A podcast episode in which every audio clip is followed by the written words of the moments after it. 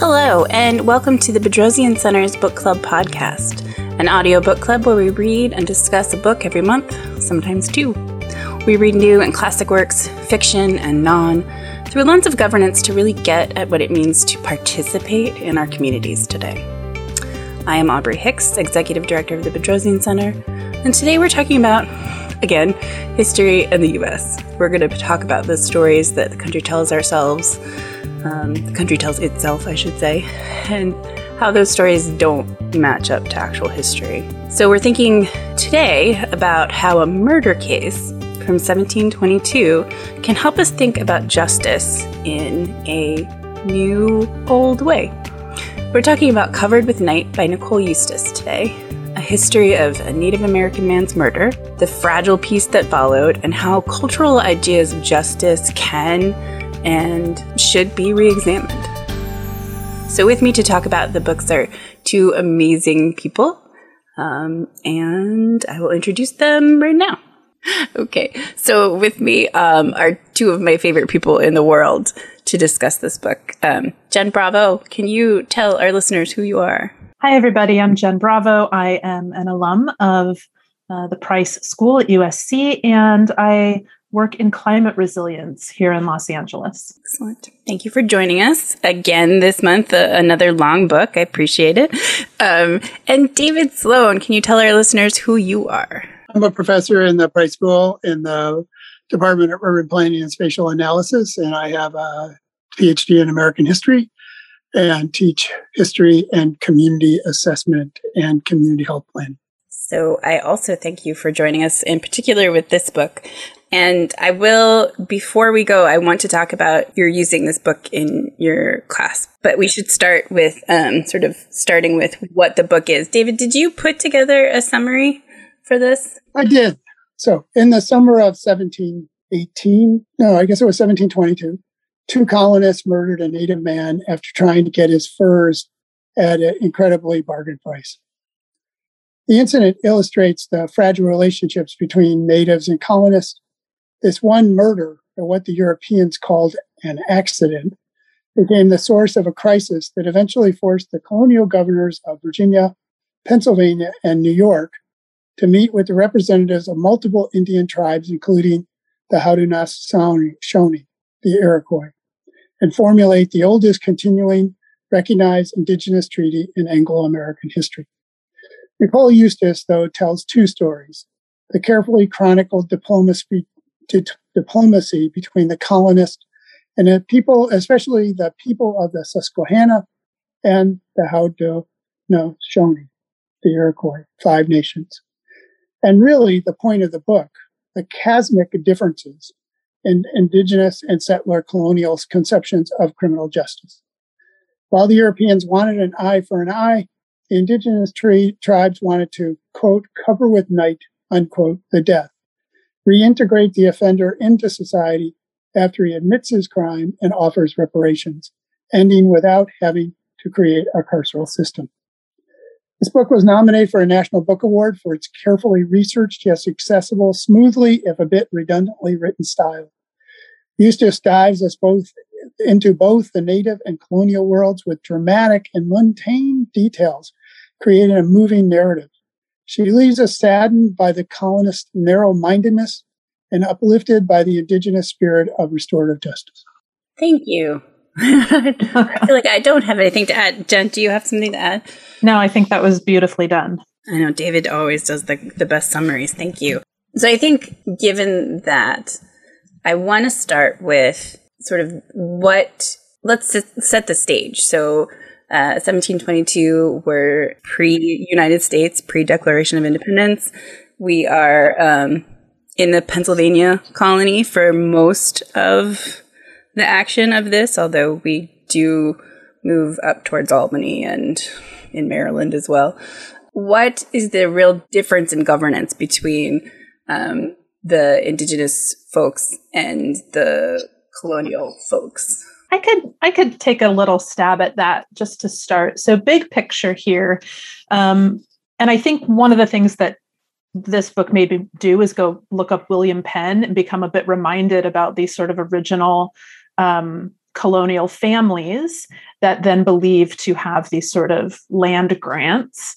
And they you know that these families are running these these colonies. And, and william penn has died at this time and pennsylvania is being run by a governor that was sort of chosen by william penn's um, widow.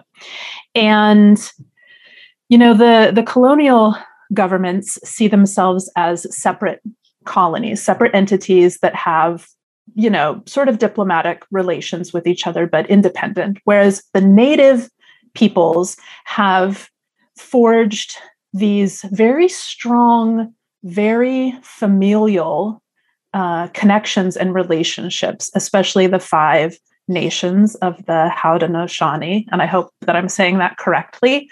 Um, in many ways, in response to colonial presence in in the Americas at this time. And there's a whole history there that I'm not well enough versed in, but I want to become more versed in about the, the ways in which the native people saw the colonists' incursions over time, and there was violence over time, and there was sickness and, and all of these things, but they continually tried to forge um, sort of like long term lasting community bonds with the colonies. And the colonies' perception was was much more hierarchical what we imagine the european perspective to be which was that the the native tribes were were subordinate to the to the colonists um, and that really you know that this this book speaks to not only the difference in justice systems, but the complete difference in value systems, in the ways that these different groups of people approached uh, diplomacy and politics and economics and sovereignty. Yeah. David, do you have anything to add to that? Well, I, I, you know, the, the basic realities of the two governance structures are so distinct that one can just, Jen started the list and you can just keep going uh, the Native Americans are much more matriarchal. Uh, the the British are so patriarchal; it's like frightening. Uh, and so, right from there, you get these different approaches to how governance should work. Uh, the governance structures of the Five Nations, which is the ones that get the most discussion in this book, are really about how do we make sure that we all move forward the patriarchal ones are uh, who who's the big dog and who gets to get as much stuff as possible. The duplicity of the British, all the way through the book, uh, is just a part of the governance structure. I mean, you're supposed to be yeah. duplicitous to people like the Haudenosaunee. Uh, and so there's this uh, incredible sense of cynicalness among the Europeans that's not among the speakers for the for the Five Nations or for the Delaware or the or the others on the Susquehanna.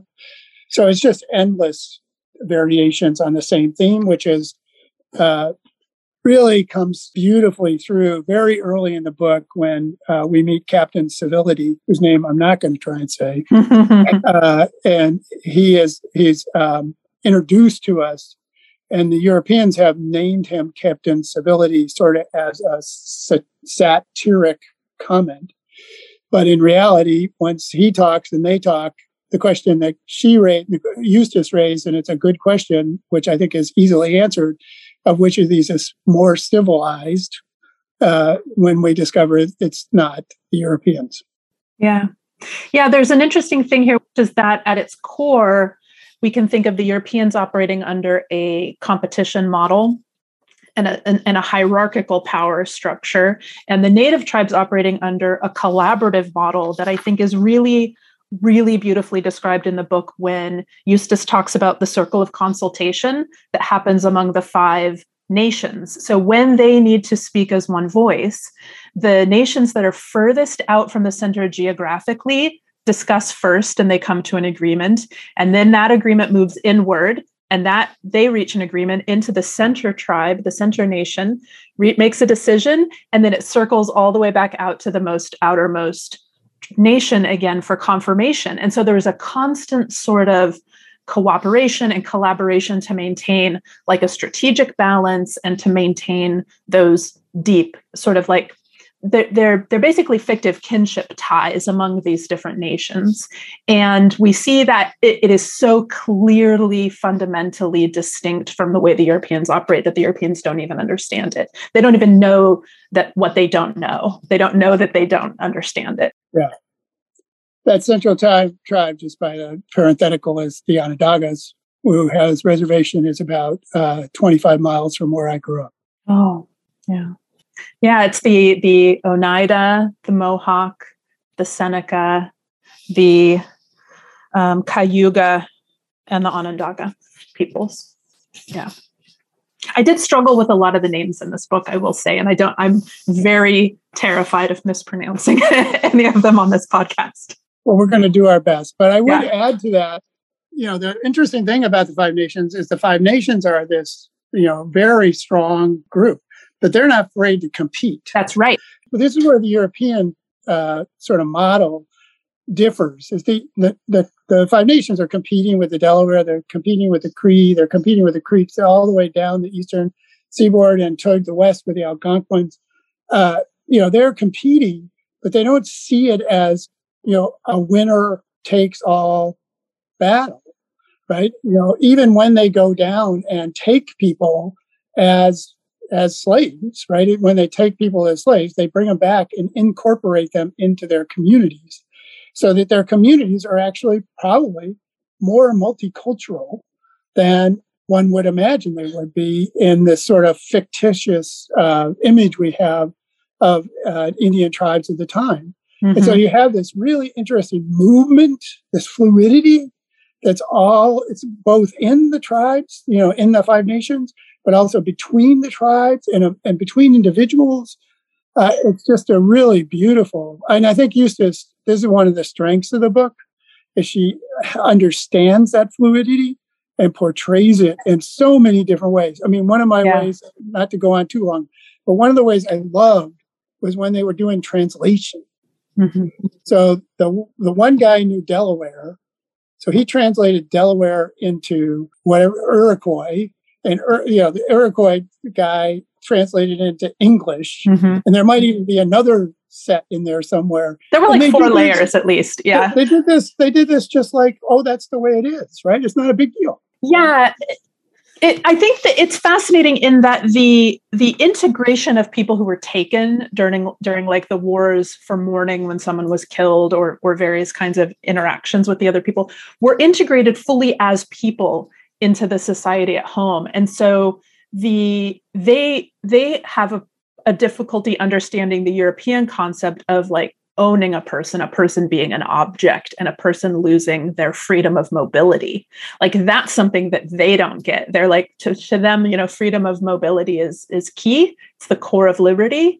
And the europeans just don't understand what the what the problem is with that at this point in time. I thought that was fascinating. I think what you're getting at is one of one of my big questions, which is that um, this question of um, legibility. It's clear to me that the native peoples were trying to bring the colonists into friendship, into relationship, into right relationship, and there were lots of things that they had no understanding of what the colonists were were getting at.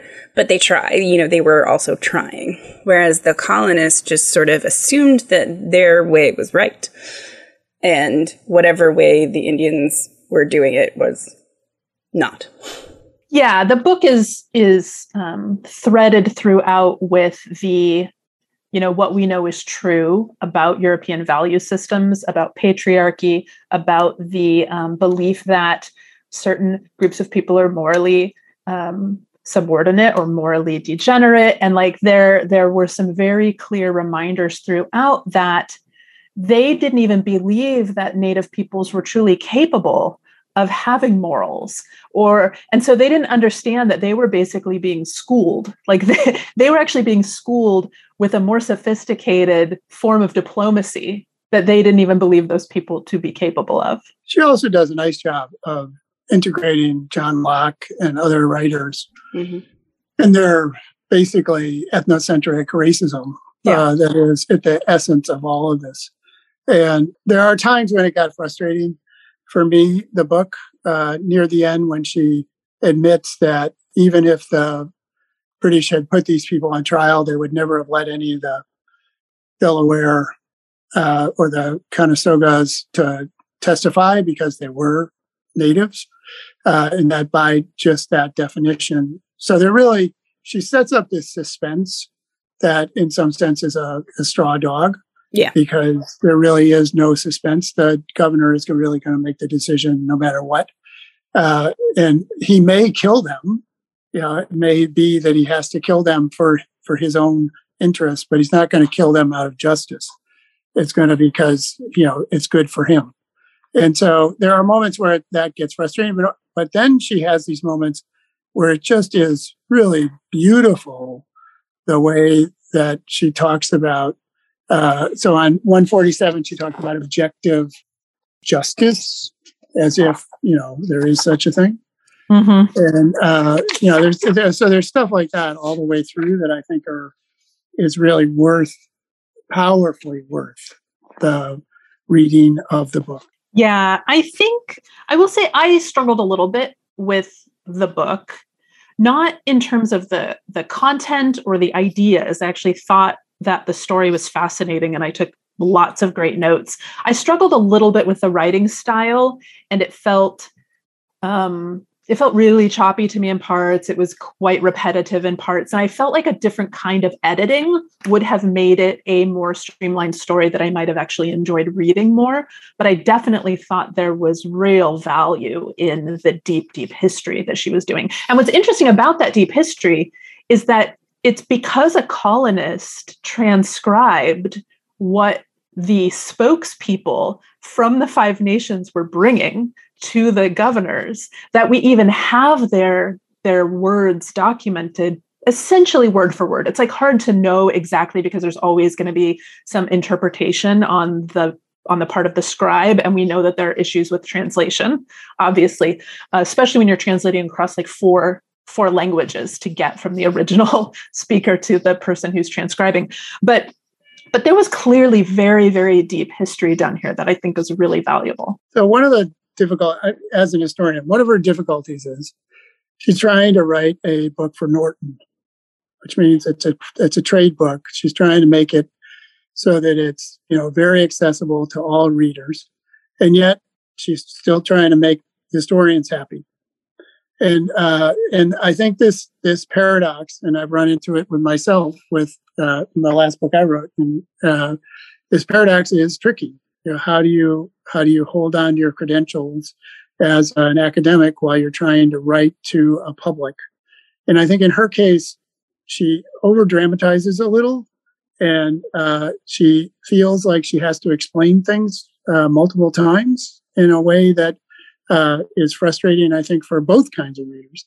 Uh, and so I, I think at times the book gets uh, sloggy. It, it, gets a little bit harder to read than it should be. Uh, and there are things that she holds out from us that I don't think she should have held out from us. I have to say the the converse side, as we've already begun to talk about, is it's just really amazing how she is able to portray colonial life and native life in these incredibly rich ways that are, I got to tell you, pretty unusual for books of this kind, both accessible and academic.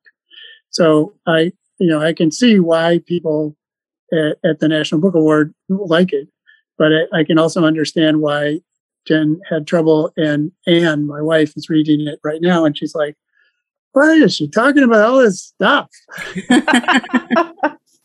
like, do I really need to know how the how many chairs there were?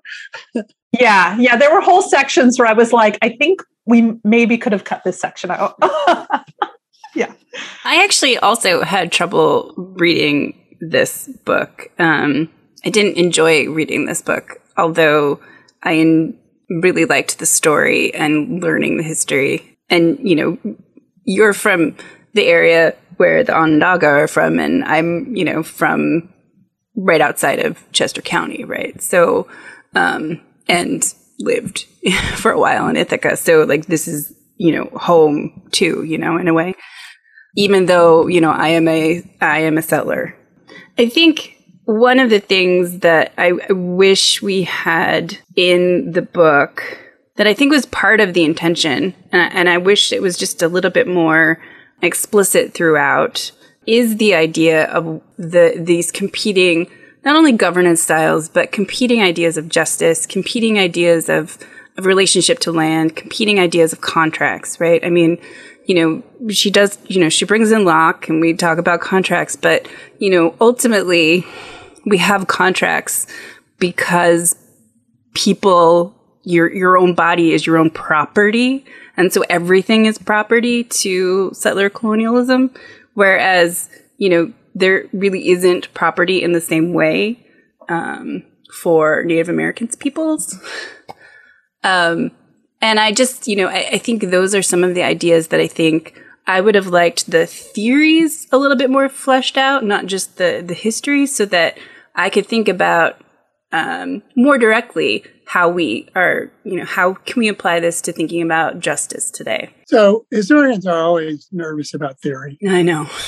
Uh, it always, because when you start applying theoretical frameworks to history, often the history gets lost in the in the superstructure of the theory. Right. And historians build their theory out of the details.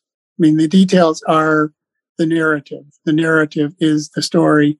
The narrative is the theory. That's the argument. The argument always comes out of the narrative. It doesn't come out of a secondary set of theoretical principles. Uh, and when it does, it gets even crazier than this book, let me tell you. So I'm not surprised she didn't do that because I think she would have been really uncomfortable with it. Yeah. Uh, I do believe that you're right, though, that at points she does point out things all the way through the book. I mean, there is this this contrast. Contrasts are the basis, really, of the entire narrative, but she doesn't uh, always uh, take us all the way through. The moment that I recognized this best was on page uh, 334, where she um, she really in that last paragraph on page 34 she she goes from feudal but not communal mm-hmm. to contractual individualism. And she does it really actually very well. Yes. I mean, it's a, it's really a really nice little synthesis. The trouble being, of course, that the whole book doesn't really lead us to that synthesis in the way that we might want it to. That it, we, we don't have enough super, uh, we don't have enough of the contrast to completely accept that that is, we, we accept it, but we accept it because we know everything else rather than because she has convinced us of it. Where I don't agree, actually, Aubrey, about the criminal justice stuff. I think she does a really nice job of comparing what the Haudenosaunee want, Haudenosaunee want, and what the British want. The British, the only thing the British can offer is we're going to kill these guys. I mean, that's all they got. Whereas the Haudenosaunee say, you can do this, you can do this, you can do this, they could do this, they could say this, they can do that. You can say it, you can give it, you can do this, you can play this. There's there's multiple ways that you can repair this harm, right? And you're not doing any of them. Yeah. Until, yeah. until near the end. And so much of that is because what's the goal, right? What's right. the goal of these different values? And for the Native peoples, the goal is actually to repair the harm and not to create additional harm. Whereas for the for the settler colonialists, they're like, let's just deal with this. Let's just like sever ourselves from this problem so that we can never pay attention to it again and just go on about our business. And I noticed in the discussions around the concept of suffering. And when suffering has occurred, more suffering does not make things any better. Such a parallel between the native viewpoint and like Buddhist philosophy and some other Eastern traditions, where what is actually needed is to repair the social relationship, not to cause further wounding by causing further suffering and i think that that i've been doing a lot of reading in my in my other life about buddhist philosophy and i was really I really loved seeing a real world example of this kind of in practice, how these people engaged in restorative justice in practice, because it really helped me think about how we can start doing a little bit more of that in the modern era in our own communities. So I loved that parallel seeing it and I loved thinking about how can we start to apply some of this to today. So, Aubrey, you asked why I took it to class. So, I'm teaching a class in the history and theory of urban planning. And I took a class because I was going about to talk about carceral planning and its, its place in urban planning today. And I set the stage by saying, okay, here are two theories of justice, right? The one theory is what we believe in criminal justice or retributive justice. And here you have this amazing example. And Jen put it really well. There's just not a lot of examples of this, but this is a really beautifully well drawn out example of restorative justice, of a justice that looks at the harm to the people who are surviving, the harm to the community, the harm to the relationship of the offender to the victim, right? Harm all the way through. And in our case, it's, you know, you, you, you did something bad, so we're going to put you in jail. We're going to kill you. I mean, it's, it's, it's direct retribution. And the people who are harmed are in our system are literally not allowed to speak until the very end. And so, or speak only about how they were harmed. And so, in that sense, I went to my students, I said, you know, if we want to move away from where we are now in justice to another kind of justice, this is a perfect example of how people enacted that justice. They didn't just talk about it, they didn't just do little programs in it. They lived their lives by it, right? I mean, they actually lived their, their entire lives by these principles of restorative justice. Mm-hmm. The other thing about their version of restorative justice, which I really appreciated was that it wasn't just about feelings. It wasn't just about emotion. So not only does it bring in emotion and feelings, which the which the settler colonialists are like feelings don't exist over here, objective. right? Because like that's we don't we don't talk about that. it, but it's not just about the feelings. It's not just about the motion There's also material reparations that are paid, and so it's this. It is a complex, holistic way of repairing harm with both bringing feelings, including understanding grief and feeling remorse and all of these things, along with material repayment for the harm caused, and that together those things create the true reparation of the relationship. So it there is a material component to it, which is really interesting, but that that isn't um, that isn't brought to bear by severing the relationship with the person who caused the harm. We actually want to reintegrate that person who caused the harm back into society and have them continue to contribute to society after they've paid these reparations, which is just so fundamentally different from how we function. So, our wonderful colleague Lisa Schweitzer has this article that she wrote about restorative ethics uh, in planning. And one of the things she comes to conclude is you can apologize all you want. In the end, you have to figure out a way to repair the harm. And one really obvious way to repair the harm is with money. And here, I mean, again, Jen, you put it beautifully. It's it's not just. I mean, it's they want the Cartlidges to take accountability.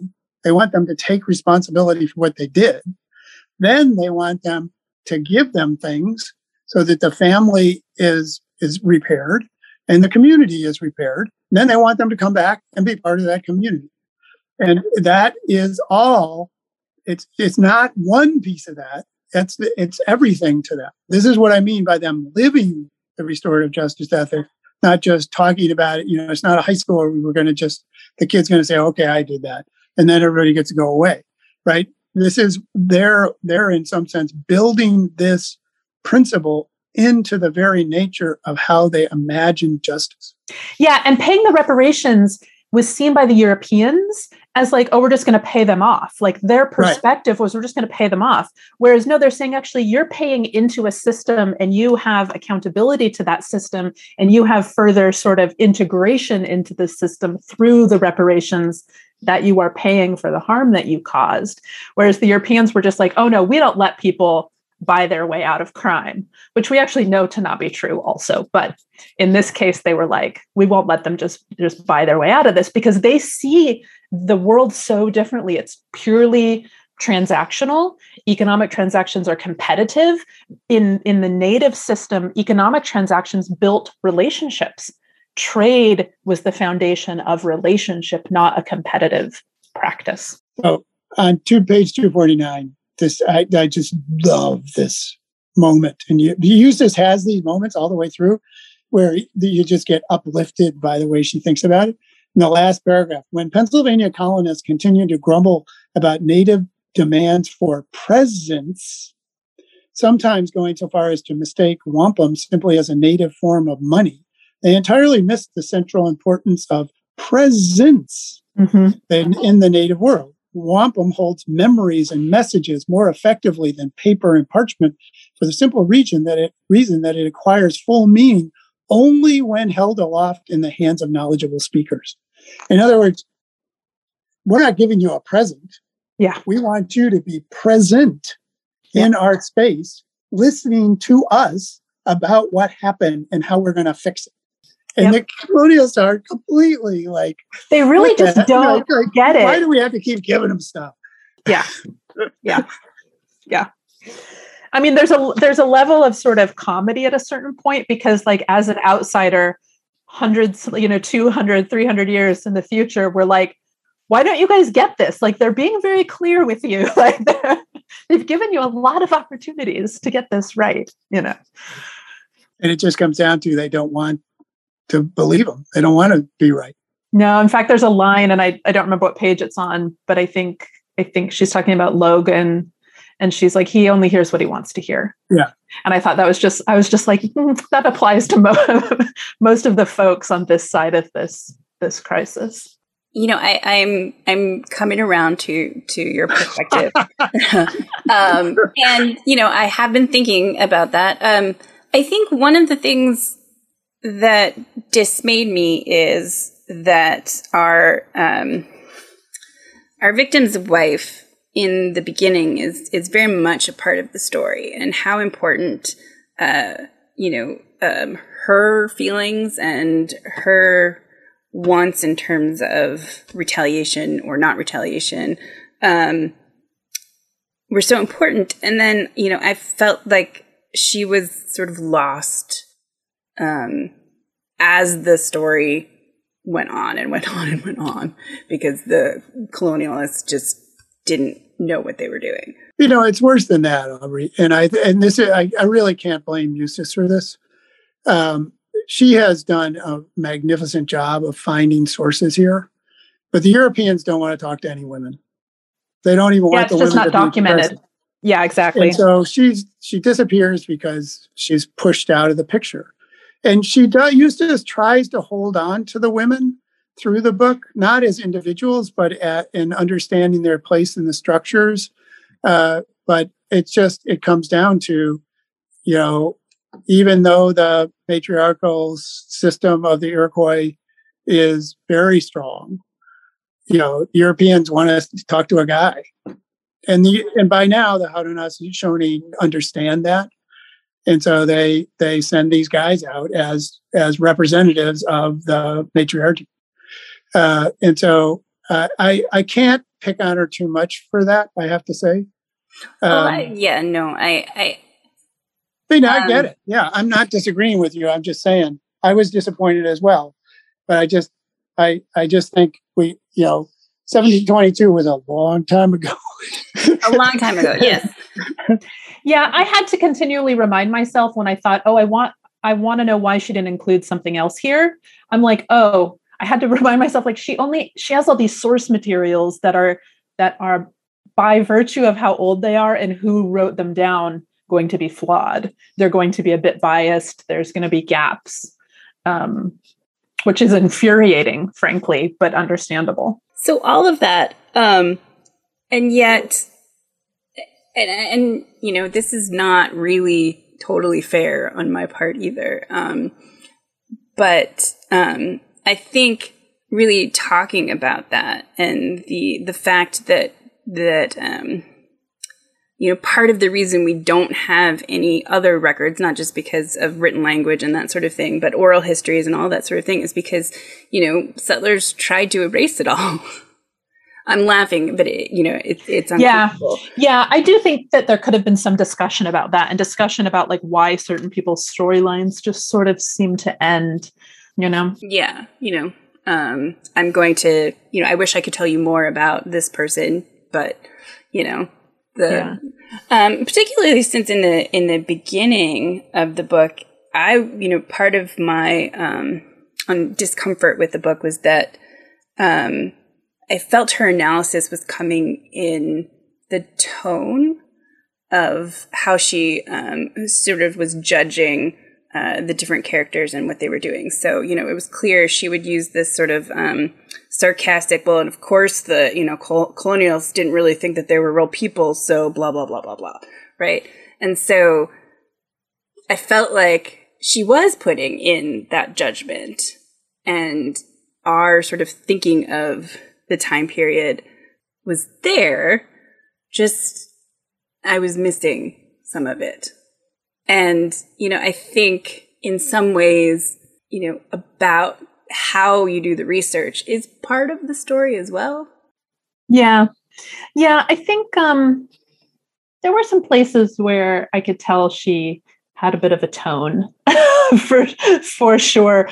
I can't say I wouldn't have because I, know, I also was super annoyed. I mean, it's justifiable um, yeah. considering you know, uh, you know what we know of uh, settler colonialism and its long term impacts on on colonists, on settlers, on Native Americans, on all of the people involved, and the sort of ongoingness not sort of, but the ongoingness of that way of being.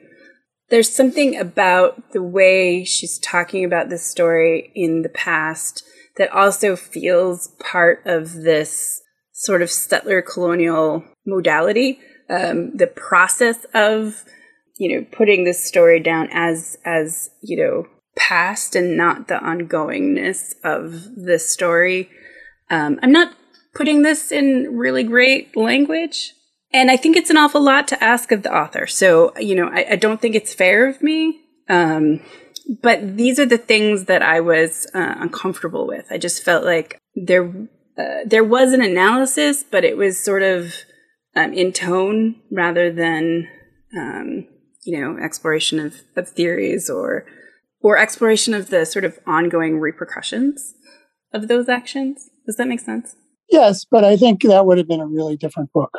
totally, you're absolutely right. I, I, I, no, I and I, maybe she will write that book. Who knows? Yeah. But I think that's a very different book in the sense of, um, you know, as an historian, the reality is the closer you get to the present, the more nervous you get, because history is really about trying to to build a narrative out of realities, and the closer you get to the present, the realities of those narratives are more complex and and more chaotic. And trying to apply what happened in 1722 to what's happening in 2022 makes historians like fall over dead. And so uh, I think it's a lot to ask from her. Right. But I also think it's a lot to ask from the story. It's already you know, almost 300 pages or over 300 pages. Right. A lot to do. And by that, what I mean is if she was going to write that book, yes, you would cut out a lot of the detail that we have in the current book. But she's really trying to to describe something and analyze something, which I think is really powerful. And that is this idea that there that we have this idea that the British were civilized.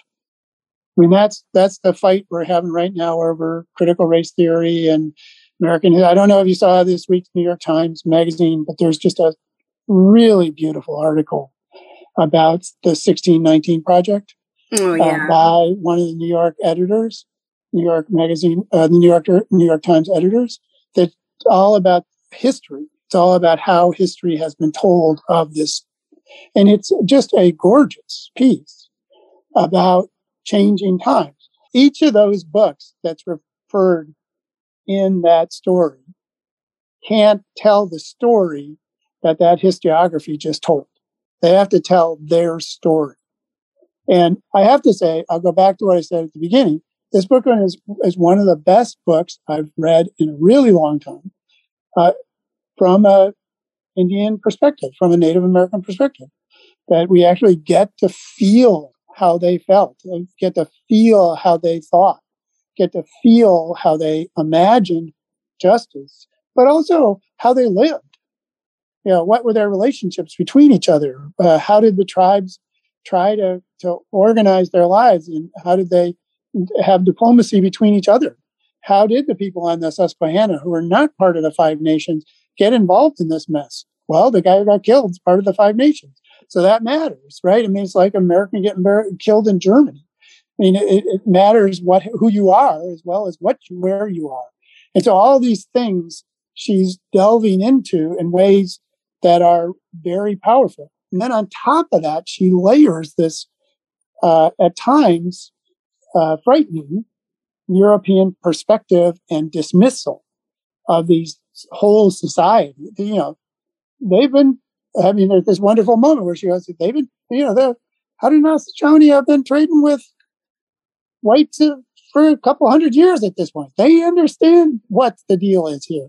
The whites, not so much, right? They haven't learned. They're sort of stuck. And one might make the argument, and this is what you're really wanting her to make, but she, I would say she has to resist that have we, have we moved since 1722? I mean, in the end, this book is really about how at some level we haven't moved. We haven't moved. We really haven't. And in fact i made notes throughout the book where the exact same language is still used today. The exact same arguments are still used today. There is there there was so much that literally was repeating history from 300 years ago that i was actually uh, surprisingly disappointed, I guess, that like this is still language that's current and present and the way we still think about things. And when I say we, I mean our larger society, not the three of us, but the way the, the way the majority of our society thinks about things and functions. Okay, so um here's where I want to bring up something. Um uh, there was a scheduling snafu on my part. I actually forgot to send the invitation to um, to someone who was going to join us uh, uh, on the conversation who is um, Native American and Indian American. Um, and so, you know, ultimately it's the three of us who are um, white. White. We're, we're very white. Um, it's important to to call it out. Yeah. But there is also an importance for, you know, in, in, terms of what's going on right now with critical race theory, it is important for white folks to take stands as well. Oh, yeah. Um, and so that's part of why I didn't want to, um, to pause. I also didn't want to make Caroline have to read the book, um, quickly again over Thanksgiving, over Thanksgiving. Christmas holidays or whatever. Yeah, exactly. Thanksgiving, yes. I know. I did, which is some air quotes there. Uh, problematic. Which the listeners can't see. I know that they can't. Well, can they? They can maybe. They can probably hear in the intonation tone in my tone. But so you know, um, I, I also wonder about the voices. Now, you know, I'm not a historian, David. You know this, so. Um, and I, and I know this is going to feel like I'm, I'm picking on her, and I'm not. I, but my question is, are there folks from the Haudenosaunee that could have added to this narrative today. Like in the in the like modern modern members of those nations. I had a similar thought or question which was i would love to know who she had read the book when she was working on it and to what degree she had you know native people maybe help her in any way um, with the with the research or with the narrative. I, I did think about that. Yeah i mean i think so to me um, I think I was really, you know, wanting to do this book, um, but I've also been, you know, and and uh, the three of us have been thinking about colonialism for a few months now, right? In our conversations, A few months, bit longer than that, but yes, bit longer than that. But um, I mean, just like recently, just the the very recent books, for some reason, um, did have this theme. Um, for some reason, I think that's the way my brain works. But you know, is this you know when she said she she found this documentation she said i have a great story. I have to tell it. And that sort of possessive language turned me off a little bit. Mm, like is it, it's not her story to tell? Not because it's not her story to tell. I mean she's a historian you know none yeah. of these people are alive. But um, i think it's um, it has this sense of time and place that is that is based on settler culture versus based in Native American peoples' cultures. Does that make sense? You know, I think the the tie that the way place and time are in Native cultures is very different from settler colonialism, which wants to put the indigenous in the past and away and erase it, right? Yeah, we're we're having some echoes back to the British museums right now, right? Like the narrative placing um, people into the past. Yeah, right. And so, you know, I'm, uh, you know, I'm concerned that um, we've been having these conversations, but we, you know, we read the book by Dan Hicks, um, a white British dude. Now we're reading the book by Nicole Eustace. Um, I don't really know her background, but I, uh, she seems to be um, a white woman. Um, she presents as a white woman. So, where it, you know, are there benefits? Yes, but what what could we have done other than actually um, have more diverse voices on the podcast? What could we do, you know, to to make sure that our relationship to the story is right? So again, we get into that's another book. Yeah. Right. This is a this is a woman who's uh, a very accomplished historian. Mm-hmm. Um, she is writing a book about something she's very passionate about. Mm-hmm. Um, she's doing it in a way that uh, raises up the voices of the Native Americans. Um, she has vetted the book with all sorts of people uh, who write history uh, in New York mostly, uh, and um, has gone to great lengths to make sure that what she's doing is uh, based upon the kinds of stuff that we do. Yeah. That's what historians do. Um, there could be a very different book that talks about the Haudenosaunee and uh, how they look at justice today and how they looked at justice then. Uh, you could do a very different book where you asked people who live today on the reservations of the Five Nations whether this story resonates with how they imagine life today. You could do a lot of different books that it would be really great books, book. but yeah. they're really different books. Yeah. I think that, um, you know, I've been doing this history stuff for quite a while now, and I've never heard of this murder, right? I've never heard that the Five Nations stood, you know, together against the British in this way, trying to teach them through diplomacy about a different style of justice. So I think of this book as, uh, let's just say, Nicole, uh, uh, Claudia Rankine's Citizen. You know, there's, there's, there in that book, there's probably 20 books. There's 20 different kinds of ways to do that. And all those books might get written now that she wrote Citizen. And now here you have this book, which has gotten a lot of press. Yeah. Has gotten a lot of notoriety. So here's a bunch of uh, young folk that are going to come behind her and figure out, you know, other stuff that happened. She leaves largely unsaid, although she does say it. She leaves it largely undetailed that, you know, this is right near the, the peak of the Five Nations power. They're going to go on for a while here, but they're going to gradually get, they're going to get gradually watch as their treaties get ignored or ripped up, or whether they're going to get pushed aside and, and put on reservation. I mean, she talks about all that very briefly because that's not part of the story she's telling. She's trying to tell a story of a proud and powerful nation trying to negotiate and teach another proud and powerful nation. And the asymmetry there, of course, is that one nation views the other nation as a real nation and the other one doesn't. And I think that comes across really quite beautifully. Mm-hmm. But could she have done more? Of course she could. I mean, poor, yeah, Nicole. We're like, I know. I'm feeling really. I'm feeling really guilty. You published a book, you realize, oh, I could have done these five things, or these fifty, right. things, these thirty right. things, right? Yeah, and and perhaps you know this is definitely you know where I am in my um, sort of studies of uh, colonialism and justice um, is at a um, a point where I think I want something a little bit different. Although I think you're right. You know, um, I'm you know from this area, and I have you know um, never heard of this murder.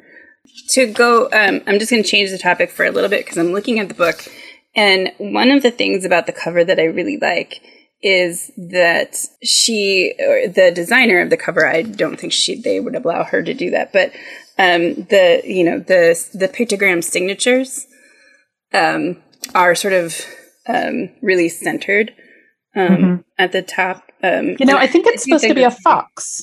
It's right? A, yeah. I think, and I think it's referenced in the text. This particular yeah. fox. Although when I looked at him, I thought he was like an armadillo. I did, but now I'm realizing I think they don't have armadillos in New York. yeah, I realized that as well. uh, so now I it's actually really, it's actually the guy's signature. Yeah, yeah the, the picture really, is really it's a really beautiful piece. Right. Yeah. And and you know, you um so you that is one of the images that actually drew me into this. You know, I you know, I should learn not to judge a book by its cover, but but I think that why not? That visual reference on the book I think was really important. And then, um, you know, she doesn't have um, a ton of images in the book, but that that um, signed document is in there. Um, you know, I think is really um, important. Um, yeah, again, we're too early for really lots of images. Yeah, you might get a, a portrait of Keith or something like that but yeah. there's going to be very i mean you might get some sketches yeah. but even you know the book ends with this weird genealogical uh, relationship where yeah. where um, logan in his in his uh, patriarchal way throws his daughter under the bus and takes up with john Bart- bartram who is one of the most famous naturalists in american history uh, and so you you when when Bartram went out there, he would have done all sorts of drawings. They would mostly have been of birds or of animals or trees or whatever, but he would have caught some other stuff. But this is just so early that it's it's almost it's it's difficult for this to to be a fully illustrated book.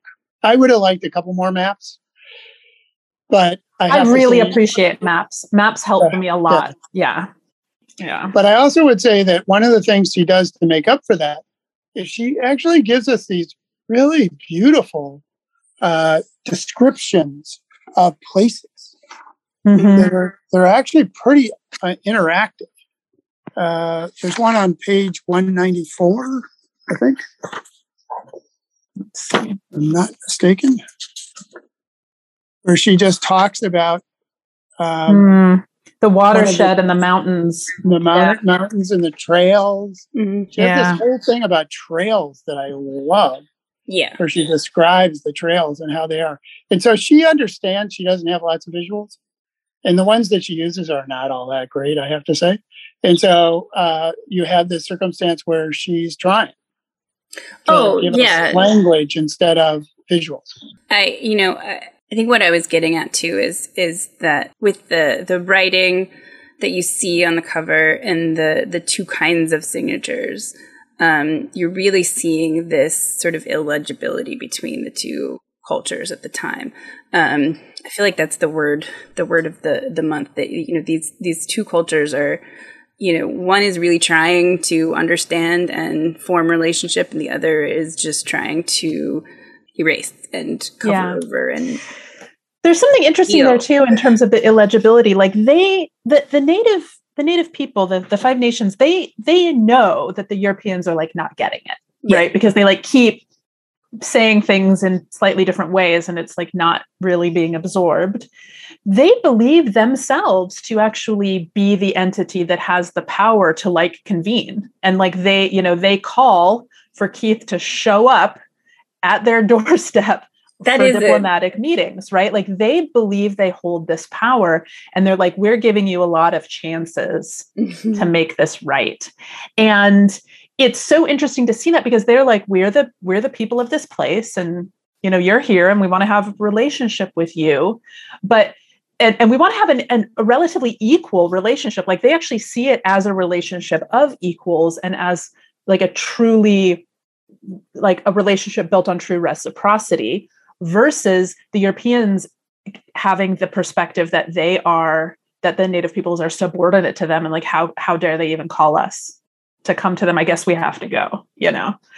But at the same time they have to go. I mean the, one of the yeah. really nice things about this is you get the sense of power that the five nations had and how how fearful the colonists because in the end in albany he gives it up yeah, he really does. They, they, get everything they want, essentially.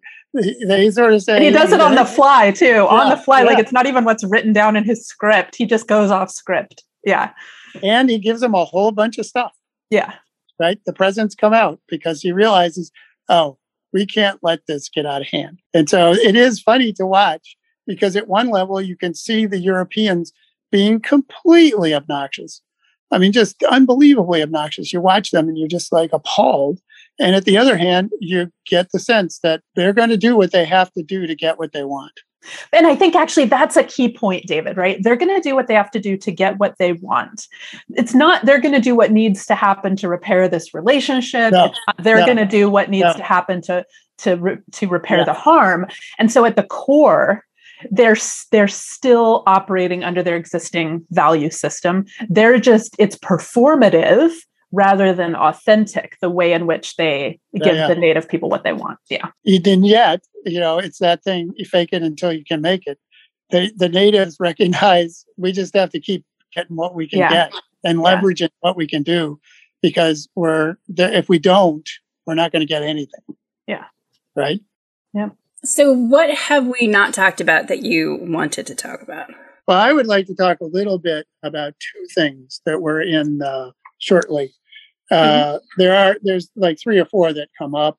There's this wonderful Quaker Anglo divide. Oh, yeah, I thought was fascinating. That was I, great. I, you did I, that well. I know quite a bit about William Penn, and I didn't realize that you know after he left, the Quaker stuff got sort of pushed to the side. Yeah. Then there's the there's grief all the way ah. through this book that's beautifully at times the that these aren't the two that I want to talk about but on one page 132 123 the uh you know they go they're they're uh one of the tribes on Long Island uh or in outside of New York and maybe in New England has this whole grief process mm-hmm. and she says at the bottom uh in the last chapter here was a tutorial if yeah. the Pennsylvanians cared to learn and how to mitigate the grief of death and initiate bonds of alliance by sharing tears and giving gifts, the goal of such ceremony is to create an emotional climate of peace. Yep, it's such a beautiful phrase. Uh, that that was really nice. But the two I would I would like us to talk a little bit about were one on page two fifty nine. She has this whole thing about speeches from the gallows. Oh yeah, this part was so interesting to me. Uh, yeah, yeah. I just thought it was really well done. Uh, and, and, then who gets who does get hanged and who doesn't get hanged? Yeah, yeah the yeah. black woman gets you know hanged almost immediately, uh, and and uh, you know the other guys sort of sit in their cells. And so there's there's all that stuff. But the gallows speech the, on the middle of the page she talks about how newspaper readers can't get enough of murder narratives. A good gallows speech always features a condensed, a condemned person born of an honest father and mother who, after being dismissed, dismissed from an apprenticeship, wallows in loose living with bad companions, slips into a sordid life of petty crime and sin, and then falls into committing a capital crime. Yeah. Moral failings are best symbolized by sexual transgressions. So these tales usually contain a certain exciting element of titillation. I mean, it's just, it's, you know, yeah. It's the 18th century and they're all whacked out. Yeah. And and that and that they weren't really the gallows speeches of the people being hanged, I thought was fascinating. They were actually yeah. like scripts. They were screen yeah. written by people like after the fact to be yeah. distributed in the newspapers. So it was like an opportunity for some people to take liberties with the writing and tell these whole amazing, sordid, dramatic tales that people were just eating up. Yeah. I gave myself up to serve the devil. Mm-hmm. I mean, yeah. I, yeah. Yeah. I admit, Aubrey, this is one of those moments where she probably could have cut like two pages, right? Or three pages.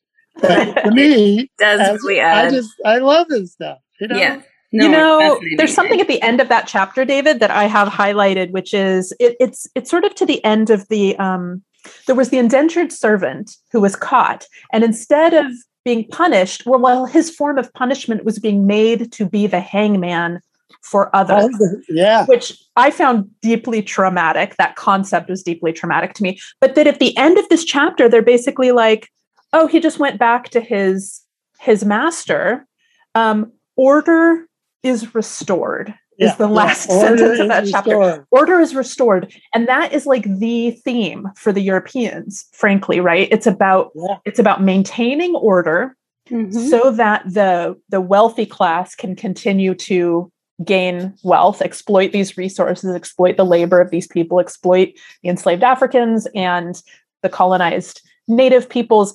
And and their primary thing is like, let's not let's not run the risk of messing up my my scheme here to get rich. So we have to maintain order at all costs. Yeah, it's really nice. You know, she has these short chapters that are focused on a person or an event or uh, and it's it, it, was I found it a little disconcerting at the beginning, uh, and then I gradually began to like it uh, because I thought she used it in interesting ways. Then the other one that I wanted to talk to you is on page uh, 82. And I hate to be the downer after that exciting gallows speech communication it's very, it's very but the way that John Dickinson's book was used against people. Mm-hmm. And to see this, like all good historians, the first thing you do with a history book is look at the footnotes. And if you look at the footnote to this on page 366, she talks about how Dickinson's book, which is just incredible racist screed, reprinted in Philadelphia in 1751, 1756, and 1791. 1756, and, and then in Pennsylvania, and then in New York, and in New Jersey. The Pennsylvania printings during the Seven Years' War period in the 1750s presaged the completion of genocidal attacks on native people of Conestoga, the place that we were actually just in, yeah. committed by the Paxton Boys, who are a famous white militia group in 1763, while the 1811 printing presaged the significant further seizure and control of native lands carried out by in the War of 1812. In other words, this book doesn't just screw up the world in which it's printed; it screws up the world for yeah. 50 years. Yeah, it, it's the kind of propaganda that incites yeah. Yeah. It, that whole section was really deeply disturbing to me. You know, there's an interesting thing on the previous page on 82 where Eustace talks about Quakers as far back as 1693 making the written argument that slavery was wrong. And then we see that just disappear over time as there was like a lot of wealth to be made, mm-hmm. essentially, mm-hmm. which was yeah. fascinating. Yeah. Yeah, the Quakers get to be too wealthy. Yeah. Now, admittedly, the Quakers come back Mm-hmm. They are an important part of the in the anti-slavery movement of the of the 18th century, of the latter 18th century. So it's not like they're not there. It does, but she does a nice job showing that there's this conflict within the community. Well, you know, it's also you know in the 18th century when the Quakers go back to their original beliefs, it's in part also that they've lost some political power. Yes. Mm-hmm. Yeah. Mm-hmm. Power corrupts perhaps. Uh, I mean, it really is this beautiful thing about power in this book. Yeah. With the council and the governor, the the the, the Native American tribes. I mean, the, the power dynamics are always constantly swirling throughout this book in a way that I found very intriguing. Yeah. You still don't seem happy, Aubrey. Um, no, I'm just thinking of, you know, um, ideas of sovereignty, you know, that um, you know, I think just part of the the whole problem that we're still living with today is that, you know, there's this way of thinking that doesn't recognize nuance and flexibility, whereas that seems to be so much a part of Native American people's sovereignty is that it's it's about change and, and recognizing relationship changes it's more flexible there's and it, it's paralleled in their physical space too i think which is like you know there's she has this whole lovely section where she talks about the resistance to creating like really built settlements and maintaining flexible societies that could expand and contract with need and with seasons, with population, and all of these things. And um, you know that's seen as not civilized by yeah. right. by the colonizers. Yeah. Yeah, I, I finished this book and I, I uh, picked up uh, one of my favorite mystery writers, Tony Hillerman. Oh yeah. Uh, his book Thief of Time, because I just was in the Indian mindset, and I was. You, you, it's the same thing. You know, when a person dies in a house in that community, that house is filled with ghosts. It's filled with the ghost of that, and you have to figure out how to cleanse that house, or you burn it down right? And, and that means you're not going to build big structures like the Europeans would because the Europeans don't have that relationship to space mm-hmm. and death. They would have dead people all over the place and they didn't care. And so um, it, it is, she, she actually uh, does get at this uh, in, in ways that I thought were intriguing with uh, grief and the role of women. Mm-hmm. It, it's, it's nice. Yeah there's some really lovely stuff she does where she's talking about the uh, the concepts of liberty and how both mobility and trade are connected for the native peoples with the concept of mobility. And i thought there's this one sentence she has on page 322 that i liked. She said mobility liberty and trade can work together to fix unity in the civic soil like the complementary crops of corn beans and squash and to me that was a very nice metaphor for i've been thinking a lot about soil also because of my because of my work. Thinking a lot about soil in many ways being the foundation from which everything that we need to survive grows. And this concept that unity for the native folks is um, diverse it is flexible it is not it is not rigid and like codified and like written and like the, the ways in which the the colonists treat law and I, I, was just thinking very very much about the the fluidity and flexibility of a system that can even accept people like what's the name for these people who can who can cross who can be members of multiple Flamingo. Yeah, that was fascinating to me because yeah. in European um, history, we would like see that person as a traitor. That person's like a double agent or something, right? Whereas in, in this space, this is a person who can n- navigate their native home and people and their adopted home and people and like protect and serve both and serve as a bridge. Um, so just really thinking about the ways in which there's fluidity and flexibility and uh, it allows for so much more authenticity and growth in those relationships than like fixed, hard, codified law does, the way the colonists bring that. Yeah. Uh, for those who are listening, the Flamingo uh, is explained, and I may not be saying that quite right, on page 43. You started with that idea of mobility. Mm-hmm. And um, on page 310, just a little bit before where you were speaking, she she has this whole paragraph about which starts with wherever they happen to be, the native peoples of North America scan the land for the stories written upon it. Often they see char marks on the ground that show where the other hunters, travelers, and warriors have camped. And sometimes by prearrangement, they leave rocks in the ashes, a message that only those with requisite knowledge will understand. Such stones are signs chipped from a cultural bedrock that stretches from across native, native North America a common appreciation for mobility as liberty. Yeah. From the West Coast to the East Coast, indigenous societies cage neither animals nor people. Neither prison, pen, nor jail, nor gibbet, gibbet has any native equivalent. Furthermore, when native people do draw maps, perhaps on bark or on deerskin, they use them to sketch networks of social connections, mm-hmm. not plats of territorial claims. Mm-hmm. I love the section so much. That's like paragraph. It is a great, great paragraph. Yeah. And then, of course, we don't want to spoil it for the. This is spoiler alert. spoiler alert. Our hero for the for the uh, Europeans doesn't end up quite where he wants to. well, things don't end well for a few of them. Which one are you talking about? talking about Keith. Keith. Yeah. Oh, Keith. Yeah when I got to that chapter at the end and I had to reread the sentence, I was like, where is he? And then I was like, oh, oh, oh, okay. Things didn't go well for him. no. not un- as she points out, it's not that unusual in that period.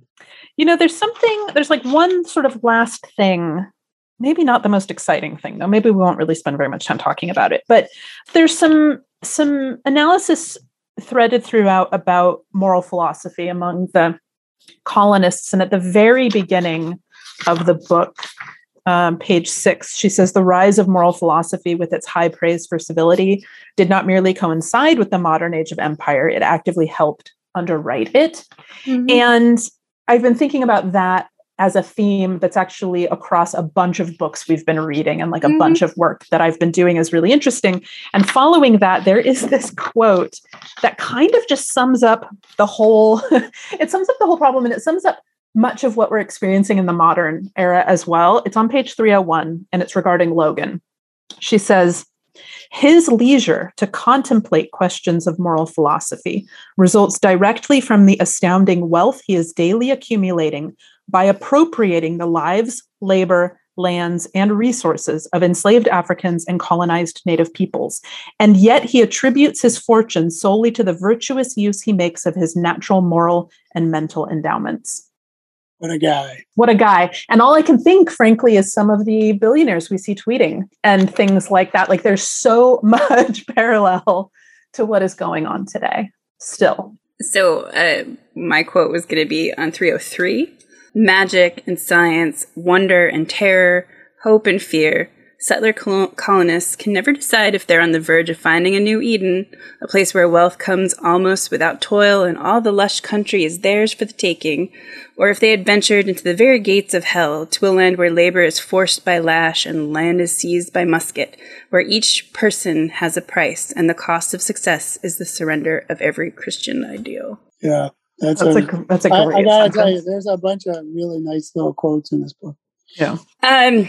So, David, you like the book, huh? Yeah.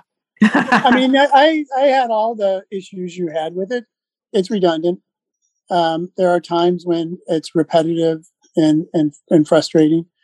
Uh, there are too many details at points, but that's what I do for a living, right? Yeah. I mean, that kind of stuff. So for me, it was an extremely well researched, mm-hmm. uh, innovatively written, uh, thoughtfully uh, framed discussion of a really important issue yeah. then and now.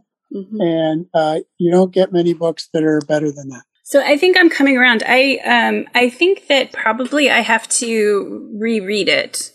Um, I think I was perhaps I was just wanting something different, but um, and that's a reasonable thing to want, Aubrey. I, I mean, it's just it it you know it is the book that it is. It is the book that it is, and you know, given how much we've been able to talk about and and pull out all of these really important ideas, you know, um, uh, I knew that I was liking the ideas. Um, I just wasn't enjoying the reading, and I'm not.